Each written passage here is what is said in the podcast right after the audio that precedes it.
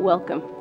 I'm your host, Andrea Maximo, and you are listening to the Electric Feminine Podcast.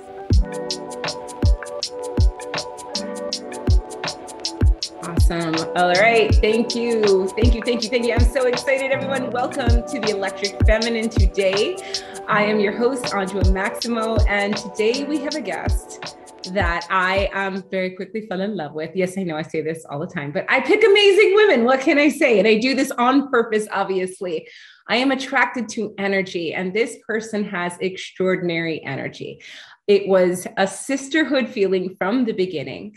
Um, I saw her on TikTok. Yes, you know, one of my favorite places to hang out.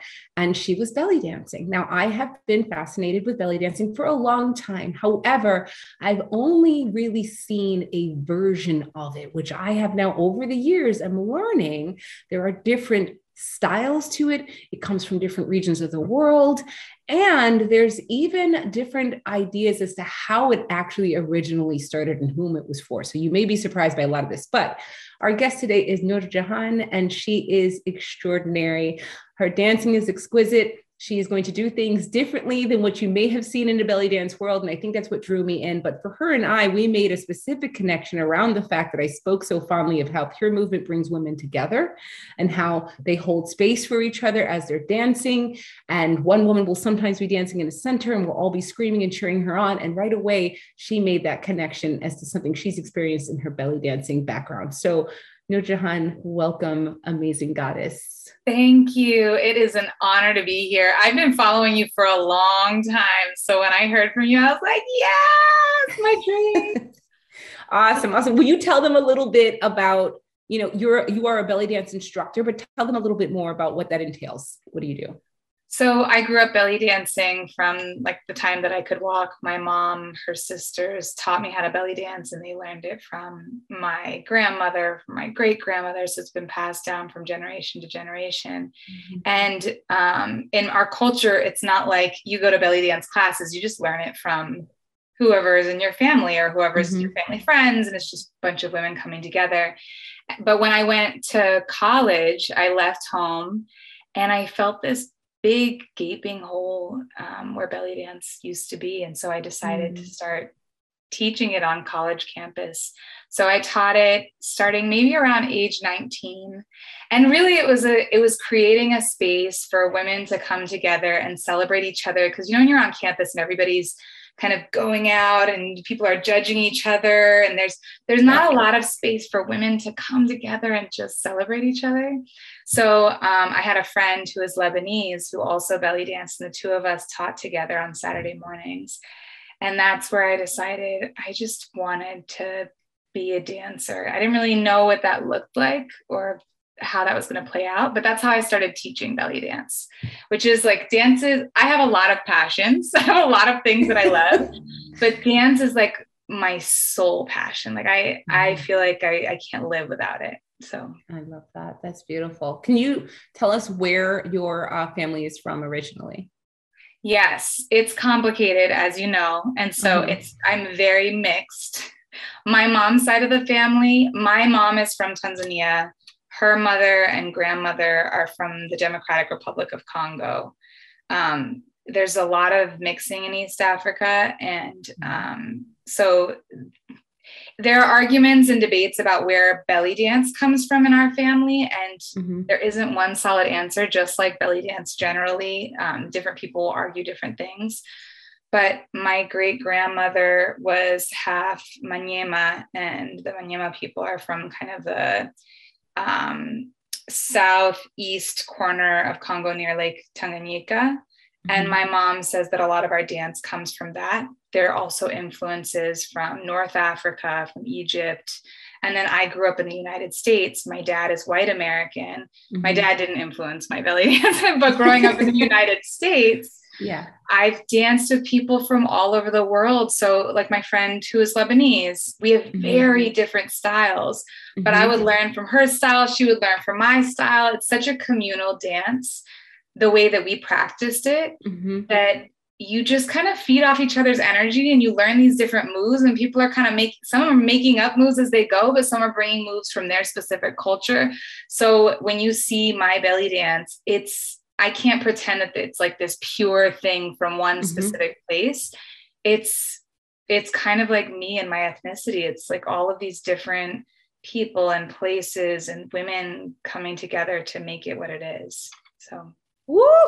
Yeah. Oh my goodness, my, my hair is standing up. I'm like, oh my God, I love her.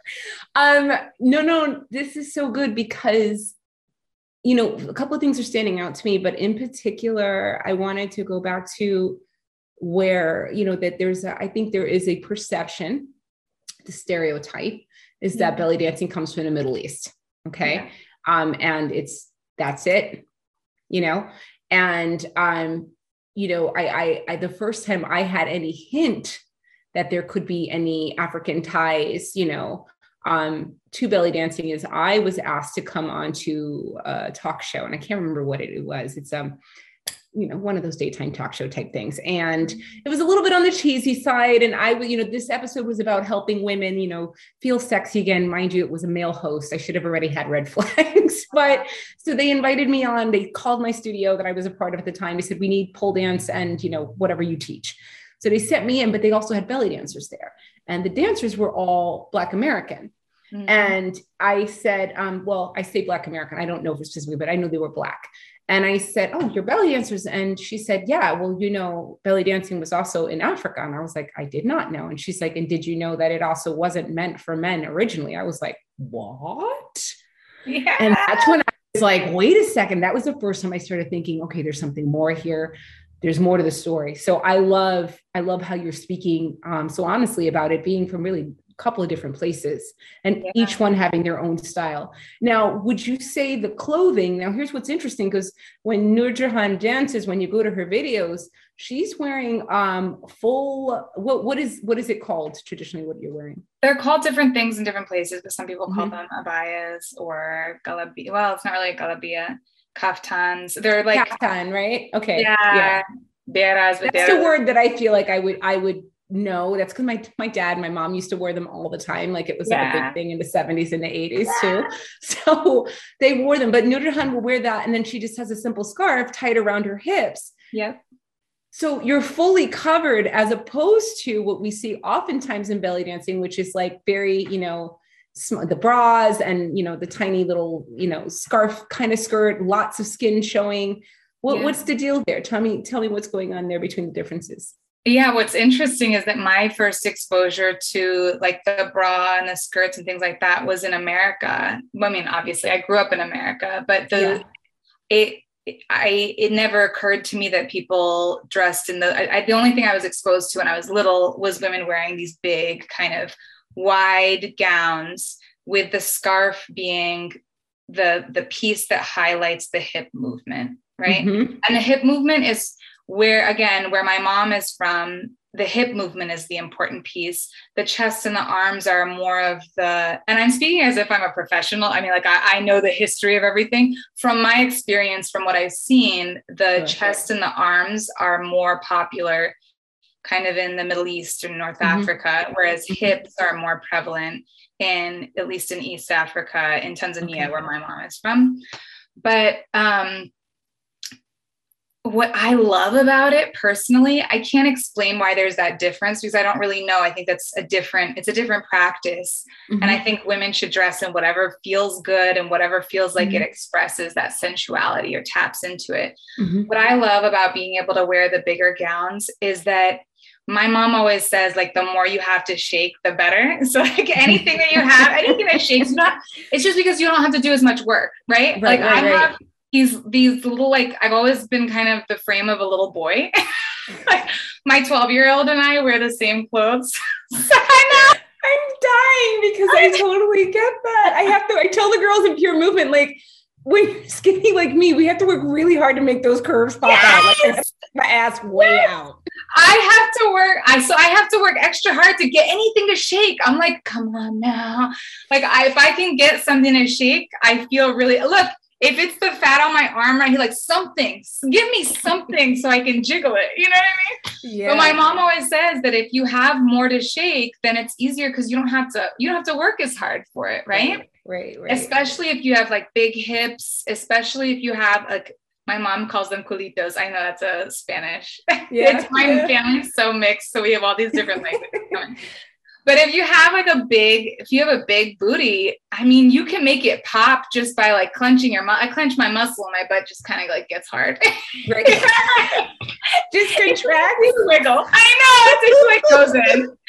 But, but what I like about the big dresses, there are two things, right? Yeah. One is that it's not about the shape. Like it, it allows you to love on every part of your body without concerning mm. yourself with like, what is it look looking like right in this mm-hmm. moment? Am I sucking in? Did I just eat like five hundred sambusas, mm-hmm. which I probably just did when I'm belly mm-hmm. in?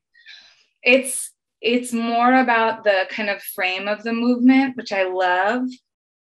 And also, even if you don't have a lot to shake in my particular situation, it can give the illusion of having more that's moving, which to me is really fun. But in a lot of ways, belly dance isn't the way that we practice it. It is so sensual. It is so beautiful. It's so powerful. And we celebrate each other for those movements. Mm-hmm. And it's so much more about how you feel doing it. Mm-hmm. It's not about looking a certain way or copying somebody else's movement. It's about mm-hmm. channeling that sensuality in yourself. Mm-hmm. It's about feeling sexy, feeling confident, showing up and being big, mm-hmm. taking up the center of the circle, letting yourself be celebrated by other women. There's this sense, and you know all that. That's why I love talking to you about pure movement, because I think it's really similar. You're literally talking my language right now. I mean, yeah. When you talked about it, I was like, oh my goodness, the same thing. But when you, when you're in a group of women, there's a sense of safety that I personally don't feel in other spaces. You know, mm-hmm. if I go out to a, a club to go dancing, or if I'm going fill in the blank, you know, if I'm going to the grocery yeah. store dancing down the aisle, yeah, yeah, whatever yeah. I'm doing, I feel so loved and held, surrounded by women, and it's permission to feel while you're moving. It's not about the external and how good you look while you're doing right. it, even though you're going to look good. Right. It's about, it's about feeling all, feeling the sadness. You can cry while you're dancing. Mm-hmm. You can laugh. You can feel fury. It's about expression. Mm-hmm. That's what I love about it. That's what I love about it. That's extraordinary. Like I I'm listening to you and I'm just like reinvigorated with, you know, my interest and, and learning it. Um, the, the thing with the clothing too, just, just to put a button on that. I, I really feel a bow, a button, whatever. This is what happens when I try to use terminology. That's just not, I don't talk all about of it. We're going to put all this stuff on it. My husband and I, like I always do get, like with his business terms, and he's like, you know, we're going to wrap it up, put a button on it. I'm like, yeah, we'll anyway, lace it up. We'll do all the we're things. We'll lace it up. So, you know, with, with that, I love the concept always of women having options. Okay. Yeah. And us freeing ourselves from the either or, the this or that. And what I heard the most in what you were saying too, was that there was an option to embody the dance and not have to have it be about your body. Okay. And there's an option to embody the dance and let your body be a very central focus of it, because the less clothing that is on, you know, I have to admit, you're looking at everything because yeah. all the parts are moving, right? You know, the tassels are moving on the breast and all the things are moving. So it's beautiful and it's sensual, but there's definitely a draw to everything. When I watch you dance, not to be in comparison, it's just a, a, an open, you know, observation of the two. Yeah. There is nothing to look at but your hips. Yeah. And your hips are telling the story. And so my focus is there. And you're saying this is intentional and this is where we want it to be, is in, in the hips, because that's where the story lives, right? Which on so many levels, this is truth. Um, but I love too, that really it can be an option. And you strike me as someone who, you grew up this way, but you also understand that. And I think if more of us could move towards that, that I may have grown up this way, but I can understand that there's some women who feel very comfortable and very empowered dancing in that. And that's a beautiful thing. And I can hold space for both. Exactly. And my feelings about clothing is, I do have, I do have my own like feelings and thoughts about mm-hmm. how I want to wear clothes. Mm-hmm. And when I dress, I want to make sure that I'm not hiding myself because I hate parts of my body. You know, I'm not mm-hmm. hiding, you know, I'm not hiding my, I'm not hiding my boobs because I hate my boobs. I'm not hiding my stomach because I hate my stomach. I want to feel whole and beautiful. And even this process of being on TikTok and mm-hmm. for the first time dancing publicly, wearing traditional clothing, mm-hmm. and I, I, I've never, you know, I haven't often publicly performed belly dance because once it becomes performance, it feels like it, it can take away my agency. This is my first time being like, I'm going to try to, perf- I'm going to try to perform while also claiming this as my own space mm-hmm. and a space for other women.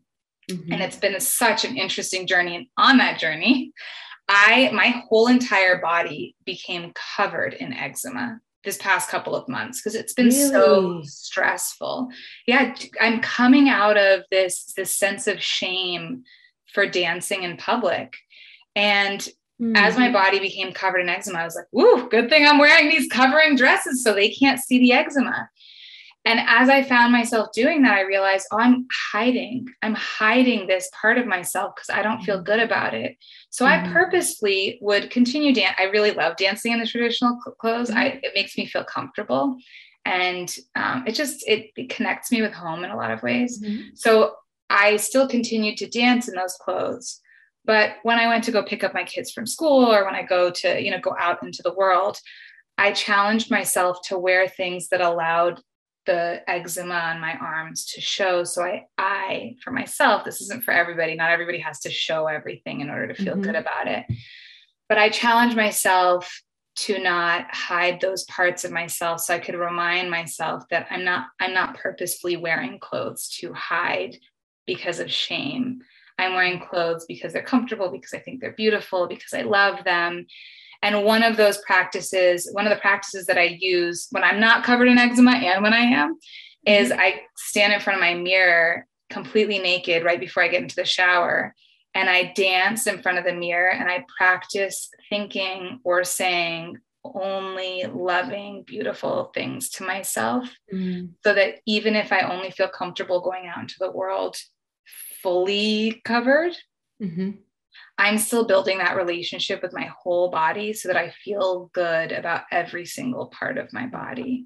And that to me, when I see women dancing in different clothing, I, my understanding is these women are dancing in clothing that makes them feel beautiful and mm-hmm. sexy and fun and free and whatever, whatever that looks like, right. whether they're fully, you know, wearing hijab and everything, or whether they're wearing the tassels on the, the titty tassels. Mm-hmm. right. Yes. Yes. Yes. And I think that clothing does not, it, it's not, doesn't necessarily define us, right? It's an expression mm-hmm. of us. It's like a piece of artwork that we're wearing that shows something, whether it's a reflection of what makes us comfortable or what we want the world to see us as. Right. I think that it can be, it can be really powerful when we allow ourselves to express mm-hmm. ourselves without judgment, with yes. just love. So, woo, so good. So good. So, I mean, if, if y'all haven't caught on, belly dancing is deeply healing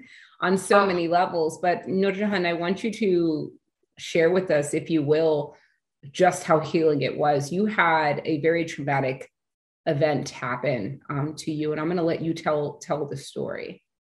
So I mentioned that I started teaching belly dance in college, mm-hmm. huge part of my life, and that's where I decided I wanted to be a dancer of some kind, whether it's teaching or performing or what that could look like. Um, but there was a big stigma and continues to be a big stigma in my family and a lot of times in my religion, I'm Muslim, um, about women dancing in public.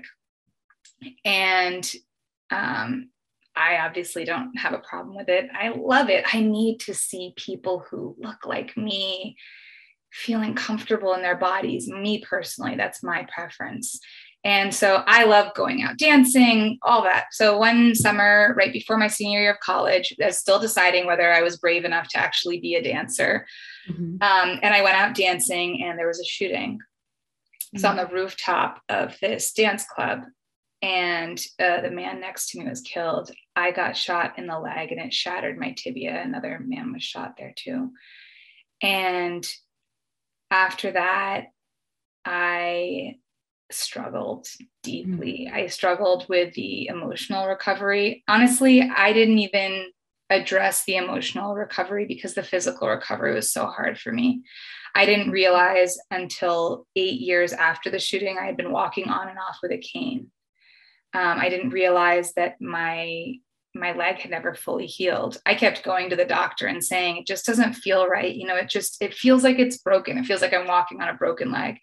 And they finally found, and they let me go to a specialist, that there was a hole still in my bone where the bullet had gone through. It shattered my whole leg and the outside had rehealed, but there was a hole. And so they ended up doing surgery and everything. This was by, I got shot when I was twenty-one. And this, I think I got the surgery around twenty, age twenty-nine. And still by thirty-one, I still struggled. I still had to use the cane. I was still having such a hard time. And I still struggled with the emotional recovery because I didn't even address it. I was still, you know, when I was still thinking about the physical part, I didn't dance for so long. So I know what it's like to, to have my life without dance. Mm-hmm. And a lot of time, in a lot of ways, I was scared because my aunt, right after I got shot, literally when I, when I got back home, I overheard her talking to my mom and said, you know, she went out dancing. What did she expect? Mm. And part of, I mean, it, to me, that was a huge reminder that if you break the rules, if you step out of line, bad things happen. So I blamed my shooting on myself. And so the process of getting myself to try to dance again, after feeling like dance was the reason I got shot, not only was I out dancing, but if you dance, especially in public, if you do these things and stretch beyond what's allowed, there are consequences. Mm-hmm. And so I lived for a long time without dance. And I think you'll laugh when you hear the way that I started to dance again, because it was, it's a little bit ridiculous, but I, I started working on um, the emotional side by, by opening up, you know, started talking about everything that happened to me, started accessing the help, that the emotional support I needed, and started facing fears. And one of my biggest fears was, look, I still, I was still walking on and off with a cane. I knew I couldn't dance well. I hadn't danced in almost a decade. So I decided, what if I danced really badly? And what if I danced really badly, really publicly? So I decided one day, like I would always try to go out and take a walk or go on a run, and my leg would hurt like hell, and I get frustrated and I get angry because I just couldn't do the things I wanted to do. And one day I was trying to go on a run and I couldn't. I just I couldn't do it.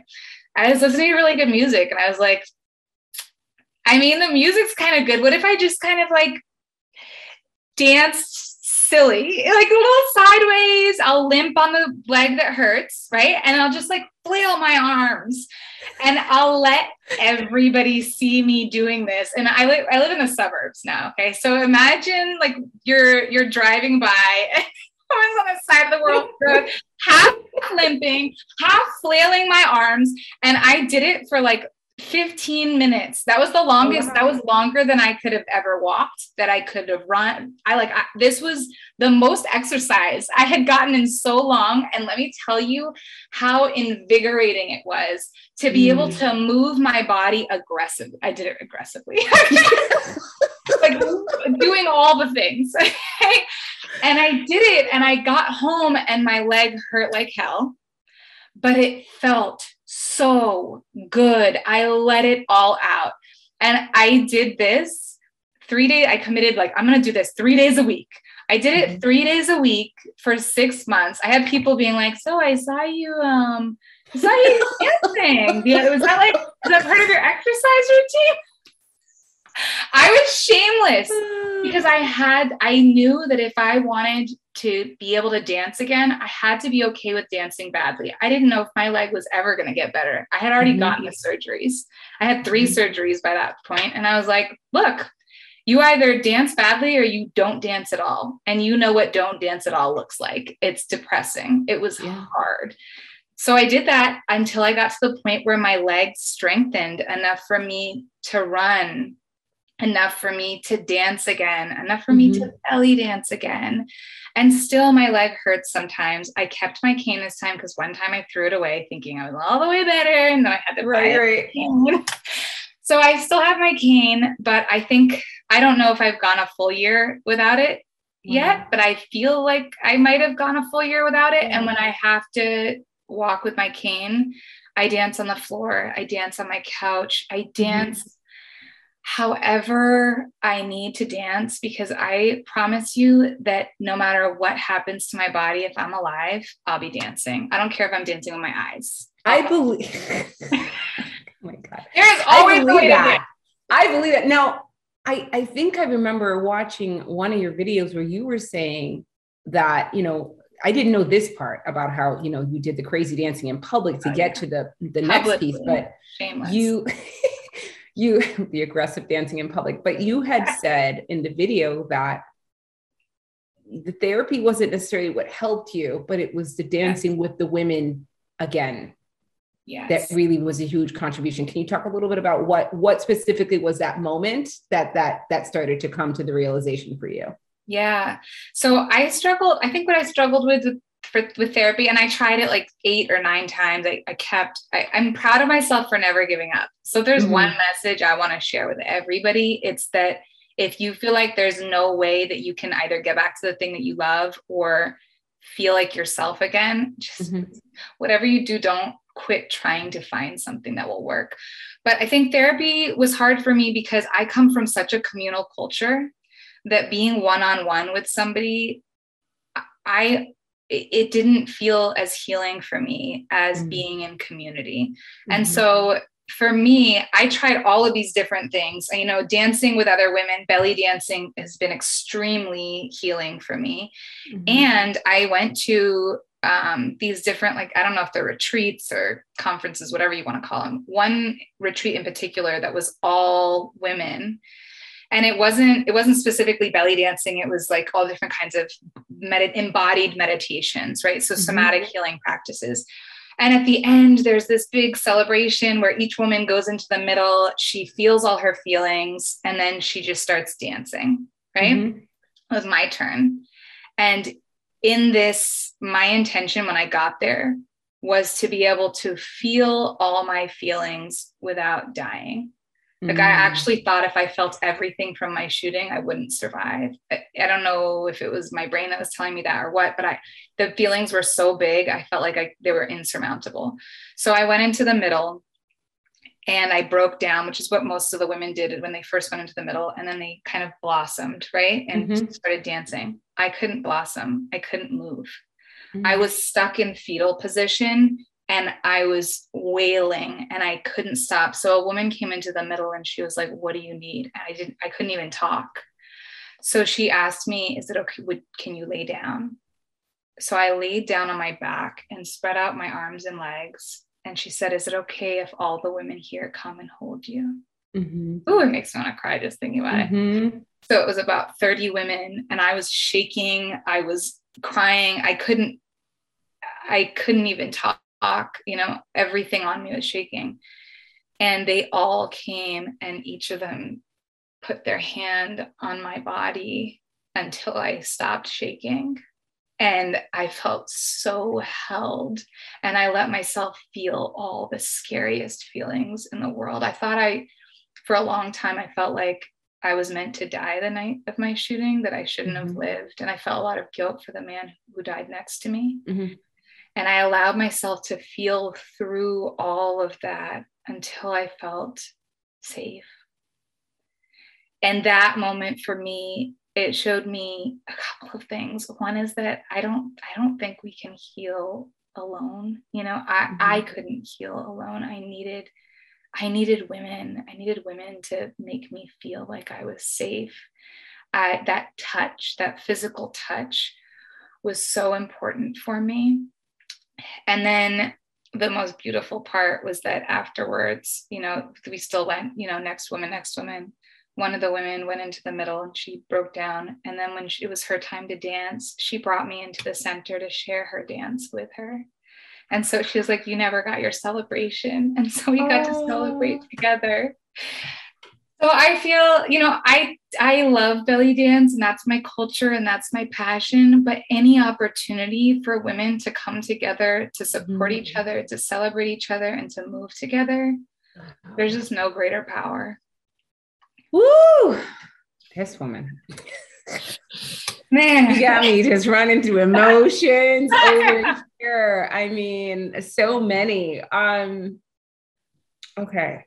Thank you for sharing that. I really, I am so appreciative of your, your authenticity, your honesty, your willingness to share on just on so many levels. You know, the piece about the blame really, it, it stood out to me, because what I started to make these kind of connections to is how often, you know, women throughout history have assumed or felt or been told the blame was on them because they had worn that dress.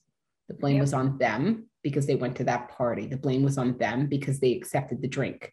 Yeah. Um, the blame was on them for just living their fucking life, basically. Yeah.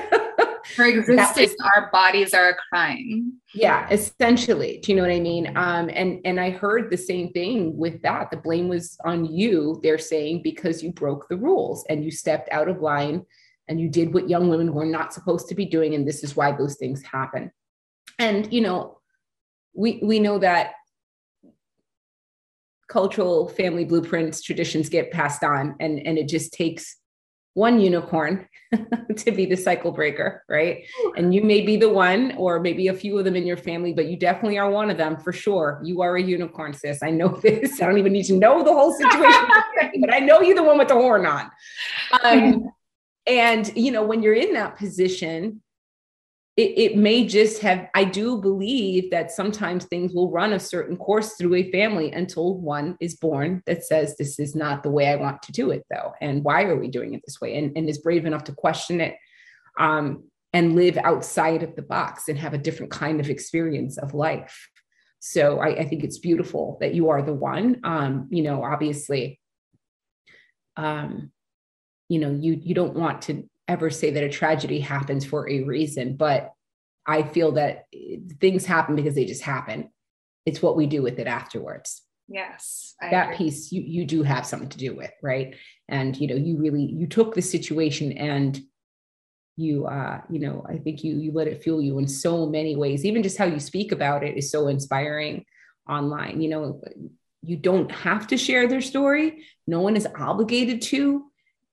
And if you're willing to, if you, if you have it in you to do so, know that you're helping so many people, so many people, you know, yeah. um, it's just a ripple effect too. It just takes one person to hear it, to feel inspired, to then share it and yeah. share it and share it and share it and know that it's possible. I, I want to switch gears for a little bit here, because, you know, we're talking about and women um, and, and the rules and breaking them and what have you. Why do you feel, um, well, what does sensuality mean to you? Aside from dancing, what else does it mean to you?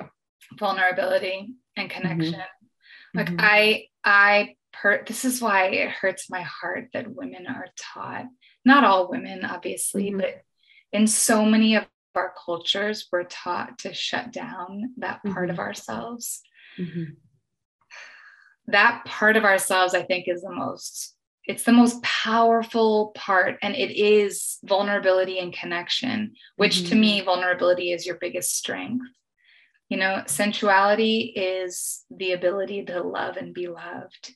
Mm-hmm. And for me, it's about connecting with my own body mm-hmm. and loving on and being present to my own body, and then allowing myself to do that with other people and being able to do that with other women.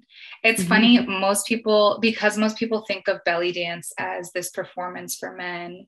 Mm-hmm. I I think that the way that I practice belly dance is really foreign to a lot of people. I've never belly danced for my husband mm-hmm. and I don't have the desire to belly dance for him, because mm-hmm. it's not for him. The mm-hmm. second I feel like I dance for a man, it's like, I, it's not that I don't, I'm like, let me, let me, let me not get into it. It's not that we don't do other things. It's that this practice specifically yeah. is, it's by and for women mm-hmm. because we need that connection, that vulnerability, that sensuality, that sisterhood to be able, it's giving each other permission to feel. And I think the difference is the reciprocation of it, mm-hmm. right? It's maybe if my husband wanted to belly dance with me and he was like, let's mm-hmm. do it together. We can have fun. We'll connect through it. Then that would be great. But it's, it's that women do it with and for each other to give each other permission to feel and be felt. Like mm-hmm. I have been in spaces where, can I tell a quick story? Do we have yeah. Time? Yeah, please. So um, my, one of my aunties was really sick. She had ovarian cancer. Mm-hmm. And so my mom, one of my other aunties and I flew out to Kenya where she was living. And then my other auntie from Tanzania came.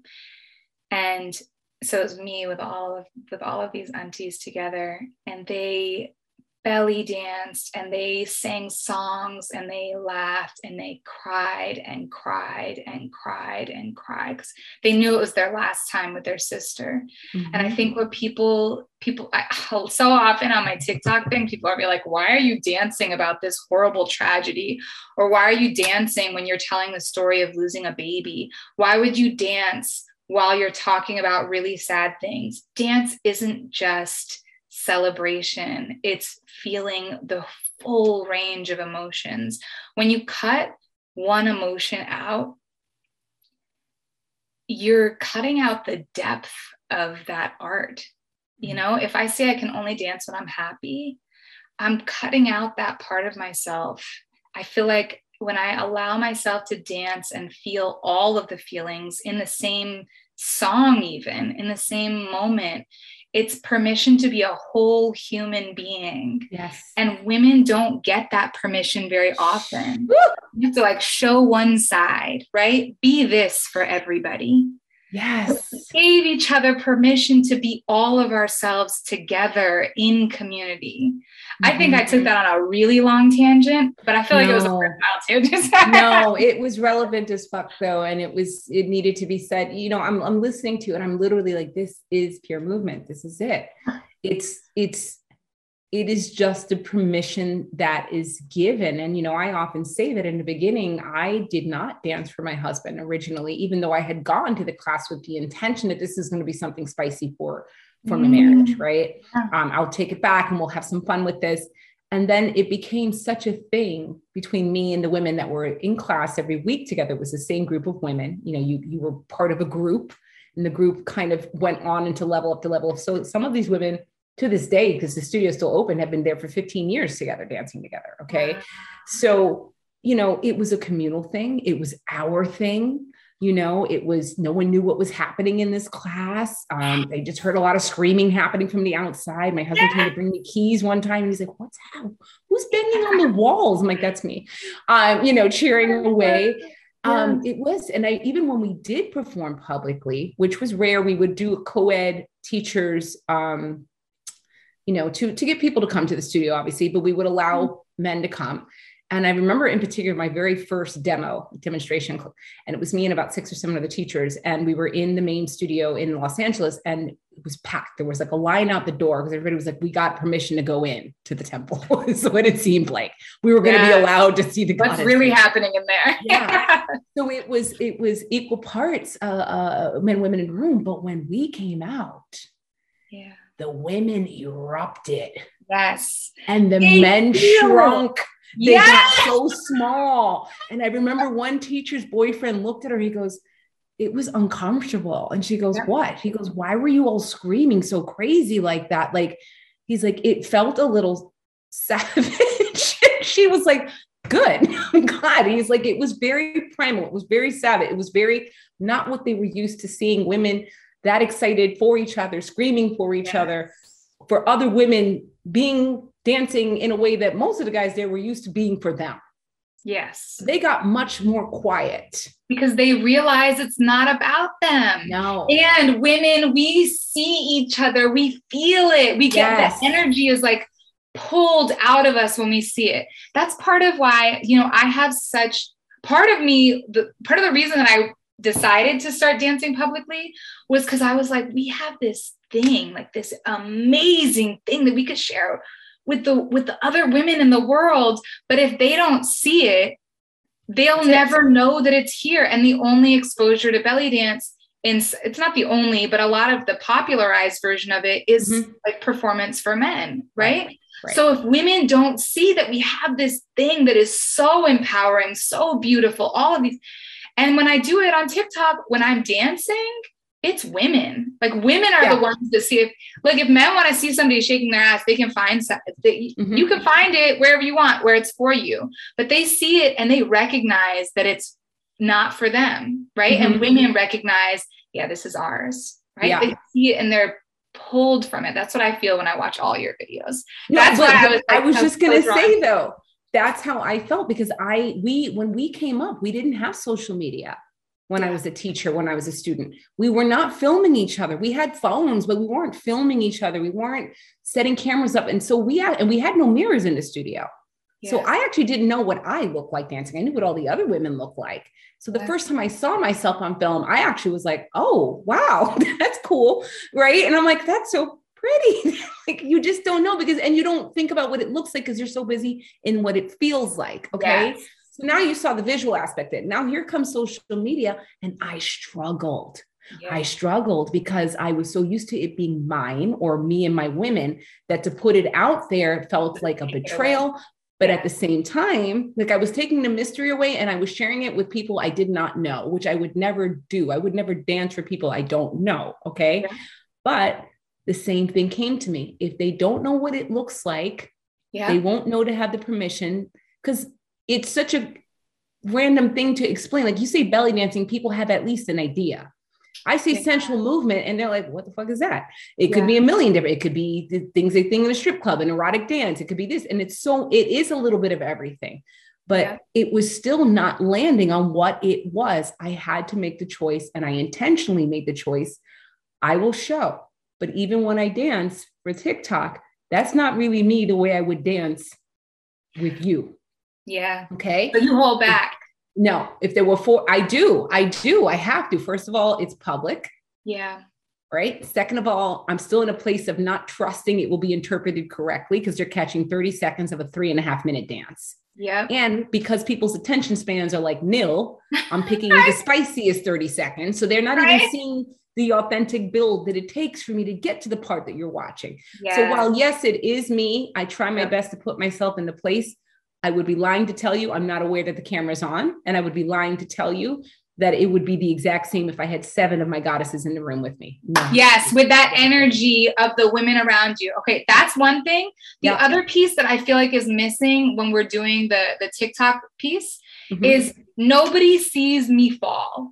Like you're not seeing me right. fall down and laugh. You're not seeing somebody come pick me back up. You're not seeing me go down to the ground and then can't get back up. So somebody's like, okay, well, that's... that happened. I fell off the fucking couch because my bracelet got stuck in my dress.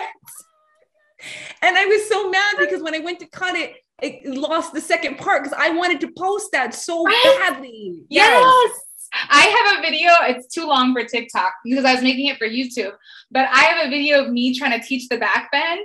And I was like, oh, oh, oh. And then I told him, I was yelling to my husband, I don't want to do this anymore. I'm dancing on a screen. Like, it's just not the same as being in a room with, you don't have the energy.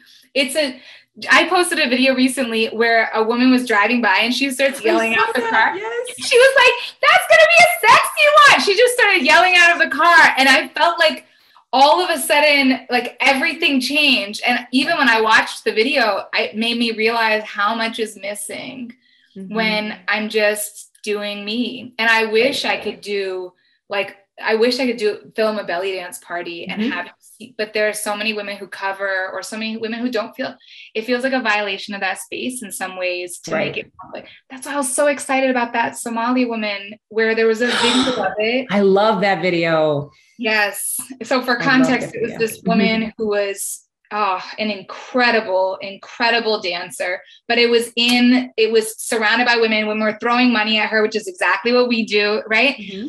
And she was so, she was so amazing, but so many people on TikTok, and it, it hurts my soul because so many people, so many Muslims on TikTok were shaming her. She was wearing hijab, mm-hmm. right? So, which it, it pisses me off that that then becomes a sign that people can shame you. You know, right. it's, it's supposed to be a sign of modesty, of showing mm-hmm. like, and instead it gives other people permission to say, oh, you're not a real Muslim or whatever it might mm-hmm. be.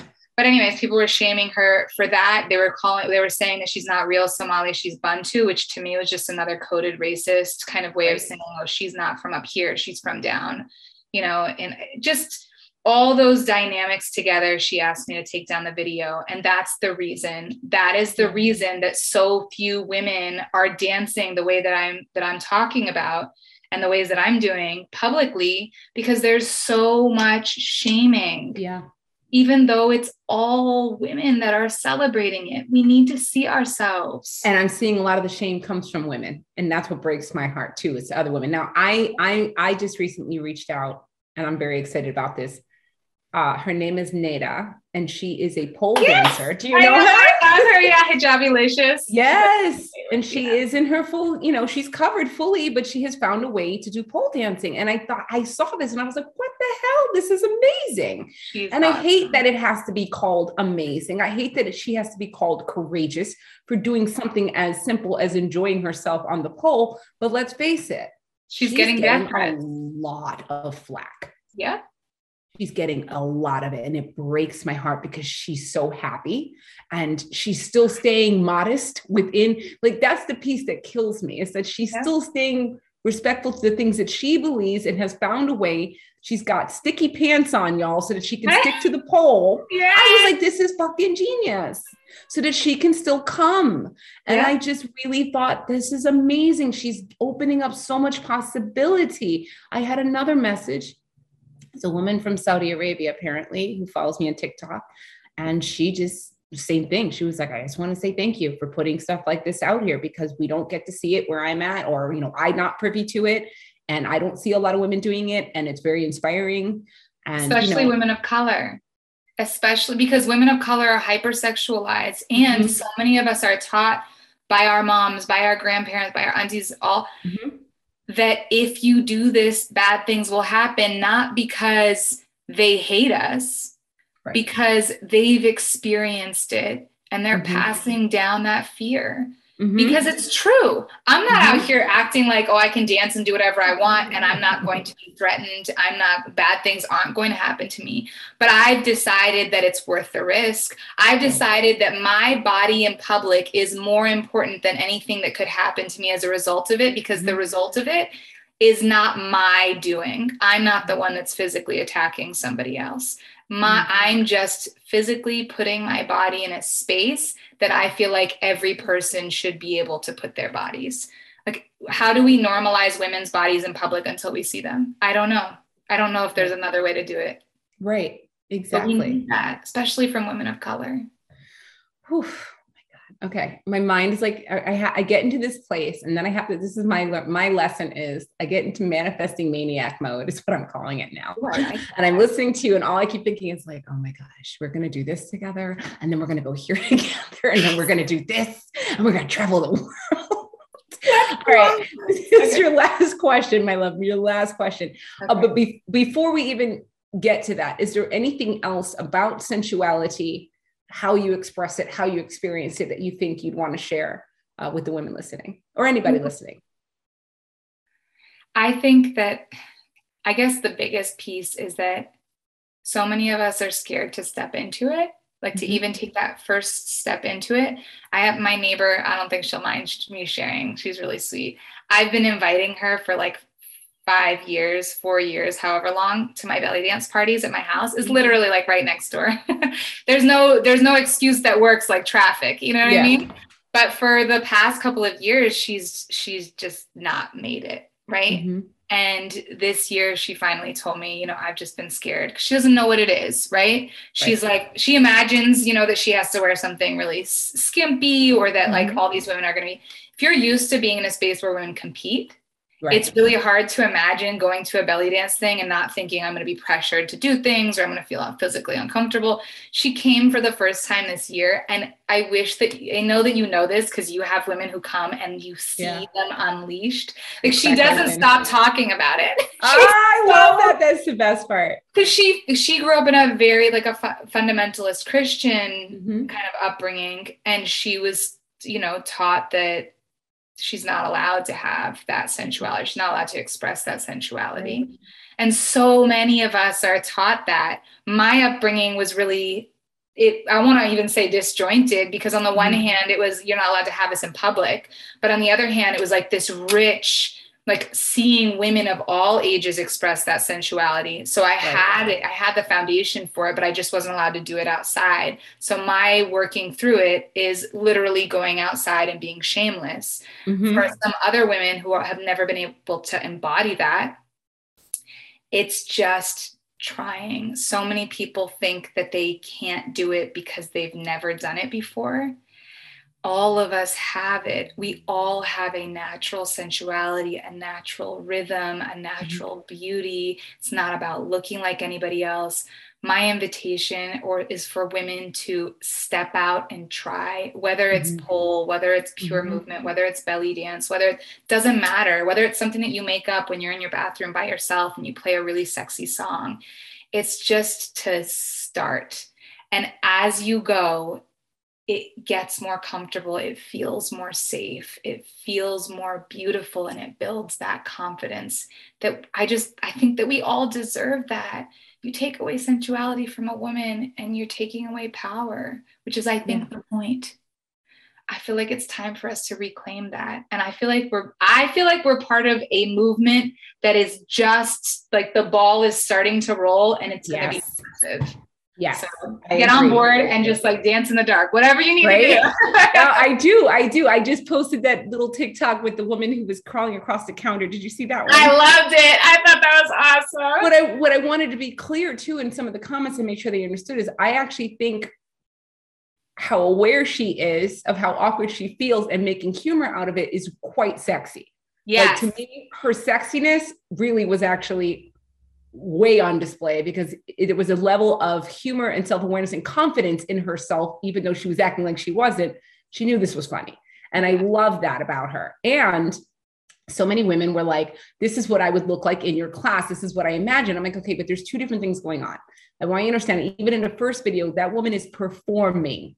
Yeah. She is crawling and performing for him to get his attention. I am not going to teach you anything that's going to require you to have to think that hard. Get out of the head and into the body. Like exactly. The head has nothing to do with it. This has nothing to do with put the, you know, I mean, there's going to be some stuff, obviously instructional, but it really is going to be more so about how they feel. And, it, you know, it just takes them trusting it. Okay. Your last question, my love, you have once in a lifetime, uh, la, la, la, la, la, let's try that again. Once in a lifetime opportunity to have dinner, a very special dinner with three incredible people, entities, people from history, fictional character, real life, don't know them, never met them, best friend, I don't care who it is. Who's coming to dinner with you? All right. I decided that, okay. I feel like if it's going to be a dinner, can it also be a little bit of a dance party? Just like, a well, of course. I mean, okay. Obviously I can't imagine you're not going to have a dance party. I know. It's like middle of dinner and somebody turns on music. All right. I'm inviting Shakira because I, Shakira was the first person I saw belly dance in public on a big, I remember it was in high school and my, my boyfriend at the time was like, oh, there's this woman and she belly dances. And he thought that I would be excited. And I looked and I was like, oh, it's, like I judged her immediately, right? I was like, oh, she's an American woman. Not that there's anything wrong, but in my, I was like, it's it's a different kind of belly dance that I've seen that's not the kind that I'm used to. And then I saw her and I was like, oh, she's, she's, I could see, you can see the energy, right? When she comes out. Mm-hmm. So she's like my, I absolutely love her. I love that she's a cross-section of so many different cultures and practices. Mm-hmm. So she's coming to the dinner party. We'll do a little bit of talking and a whole lot of dancing. Um, I feel like I, I, I met my grandmother one time and it was when I was right after I was born and she held me while she, and she was dying. And so, and my grandmother, I feel this deep connection with her. My mom always tells me that she just, she was, She loved dance. She had this zest for life. She was so rebellious. Like, mm-hmm. you talked about me being a unicorn. I feel like I come from a lineage of women who are unicorns. They just broke rules that were like, they started out so far away from where I am right now that mm-hmm. each woman down the line has broken rules, my mom included, so they know how scary it is. So they try to mm-hmm. stop you from breaking the rules. Mm-hmm. But I feel like my grandma and I, I just feel like we would celebrate. I have so many questions. I have so much love that. Okay. So she's number two. And I want to invite you. Can you be the third person at the dinner party? And we'll just go crazy. I would love to fun. Come. Thank you. You know what? I you're so funny, because usually I hear the lineup and I'm like, well, can you squeeze a fourth in? Because I want to come to dinner with with Gandhi and Jesus. And I've heard all kinds, Diana oh. Ross, Gandhi, and Jesus at the table. I'm like, I want to come. So yes, I would be honored to be a, a, a participant at your dance party, dinner table, dinner thing. Yeah, absolutely. Well, if Jesus it. wants to tap into his sensuality, he's welcome to join. Yeah, as long as you joining. The, the real scoop is, I think Jesus was mad sensual. They just don't want to talk about it. But anyway, that's from another time. Um, my love, this has been extraordinary. It was exactly how I envisioned it would be. And just as before we got on, the first thing Nurjahan says to me is, I feel like you and I, I know we just met, but I feel like we have known each other. And you were so easy um, to connect with and to speak too. And I know, I know I, you're somebody that I'm going to learn from in the future. You're somebody I'm going to collaborate with. And I look forward to that time. I just need to remind myself to be patient. Yes, I know. Anyway, um, where can they find you, my love? If they want to study with you, or if they want to learn more about you, tell them all the ways they can find you. These will all be in the notes as well for everyone listening.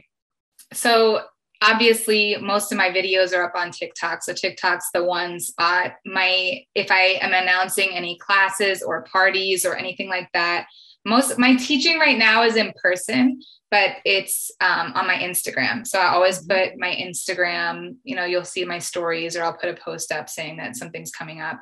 Um, I also have a website. So if you want to sign up for my newsletter, it's at nurjahan boulden dot com. It's really easy to spell. You just go, just wing it and see what happens. But those are the big three places to okay. reach me. People can email me. You can email me through the website. And just, you don't have to say what city you're in, but what state are you in, in case they are in that state and they could come to you in person? Yeah, I'm in Southern California. Yes. Oh. If you can come to me, let me just tell you that either the belly dance parties or the in-person classes are so magical. Like, there's magic that happens there. I'm trying to figure out how to properly bring that magic online. And one day, I've tried different kind of ways of putting it online. One day I'm going to find the spark and it's going to happen. Hopefully it'll be one day soon. But mm-hmm. until then, it's in Southern California. And I have tutorials on YouTube. So if you want to, do. Okay. Again, with the tutorials, it's like, I'm teaching you a specific move. So mm-hmm. it's very it's teachy. And in the in-person stuff, it's very expression, but sure. even you'll see on my YouTube tutorials, I'm like, you can do it this way, or you can do it that way. Feel what feels good in your body. So there's mm-hmm. a lot of flexibility in there too. Awesome. I love it. I love it.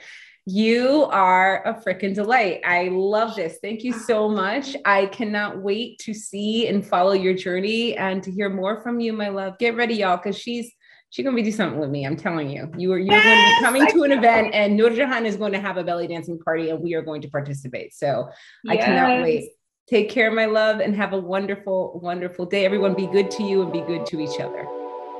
Thank you for listening to the Electric Feminine Podcast with me, your host, Andrea Maximo.